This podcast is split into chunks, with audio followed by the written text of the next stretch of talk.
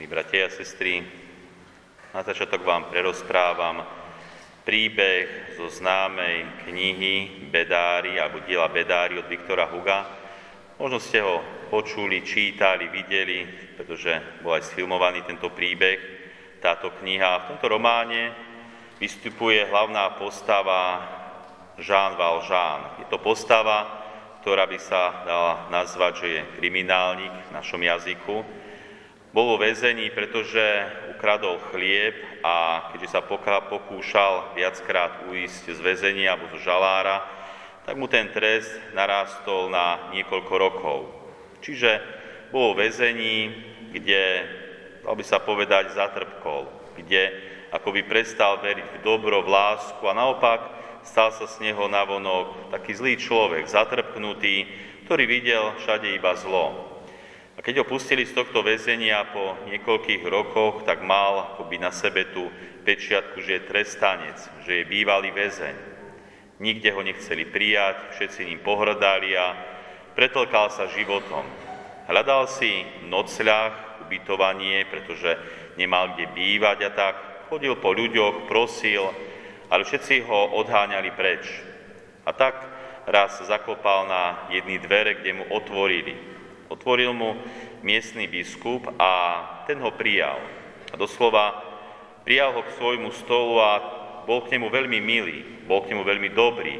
A tak tento Valžán sa pýta tohto biskupa, prečo mi dávate jesť, prečo ste na mňa taký dobrý, nepoznáte ma, som trestanec a doslova v tom výkaze, ktorú mu dali z väzenia, mal napísané, že aj nebezpečný. A tak tento biskup mu hovoril tieto slova. Príjmam vás, lebo ste môj brat. A všetko toto, čo je moje, je aj vaše.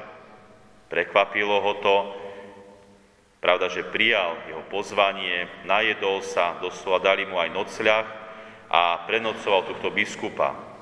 Ale keďže bol táto postava Valžána stále zatrpnutá a zlá, tak v noci ukradol tomuto biskupovi strieborný príbor a ušiel preč. Chytili ho policajti a akoby tušili, že biskupovi urobil túto škodu. Priviedli ho naspäť k tomuto biskupovi a hovorili, že chytili sme zlodeja, ktorý vám ukradol tieto strieborné príbory. Tento biskup nekonal možno, ako by viacerí konali. Naopak, tento biskup povedal, že tieto príbory daroval tomuto človeku, dokonca, že mu daroval aj strieborné svietniky, ktoré si zabudol zobrať.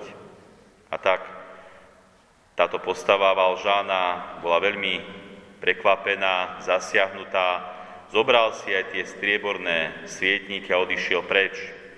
Stal sa z neho neskôr starosta istého mesta.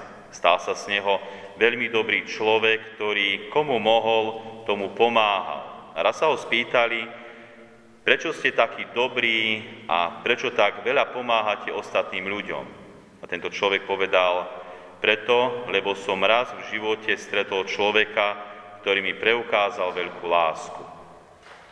Tento človek zažil veľkú lásku a táto láska ho dokázala zmeniť. Dokázala ho nastaviť na dobro. Dobro zažil, dobro chcel konať. Takúto veľkú silu má láska, ktorá je naozaj úprimná, ktorá je dobrá, ktorá je obetavá. A tak aj Pán Ježiš nás vyzýva v dnešnom evanielium, aby sme sa aj my milovali navzájom, aby sme prejavovali lásku, aby sme prejavovali lásku k druhému človeku. Dokonca Pán Ježiš hovorí aj o veľkej láske, obetavej láske. A nielen hovorí o láske, on nám sám prikazuje žiť túto lásku dobre vie, aká je potrebná láska medzi nami ľuďmi. A nehovorí iba o tej ľudskej láske. To by nestačilo, pretože naša ľudská láska je veľakrát slabá, limitovaná, veľakrát je zahľadená iba na nás samých, na naše potreby. Preto sám Pán Ježiš hovorí, aby sme ostali v Jeho láske, v Božej láske.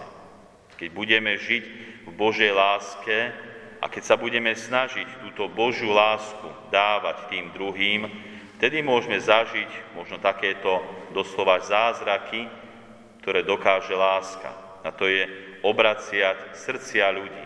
aby sa ľudia stávali lepší, aby zatúžili po dobre, aby zatúžili po láske ako postava z tohto románu. My máme veľkú silu, milí bratia a sestry, lebo prichádzame k prameňu lásky, prichádzame k samotnému Ježišovi Kristovi, prichádzame k samotnému Bohu. Veď aj v dnešnom druhom čítaní z listu Apoštola Jána sme počuli doslova, že Boh je láska. Boh je láska v tom najčistejšom, najlepšom vzťahu.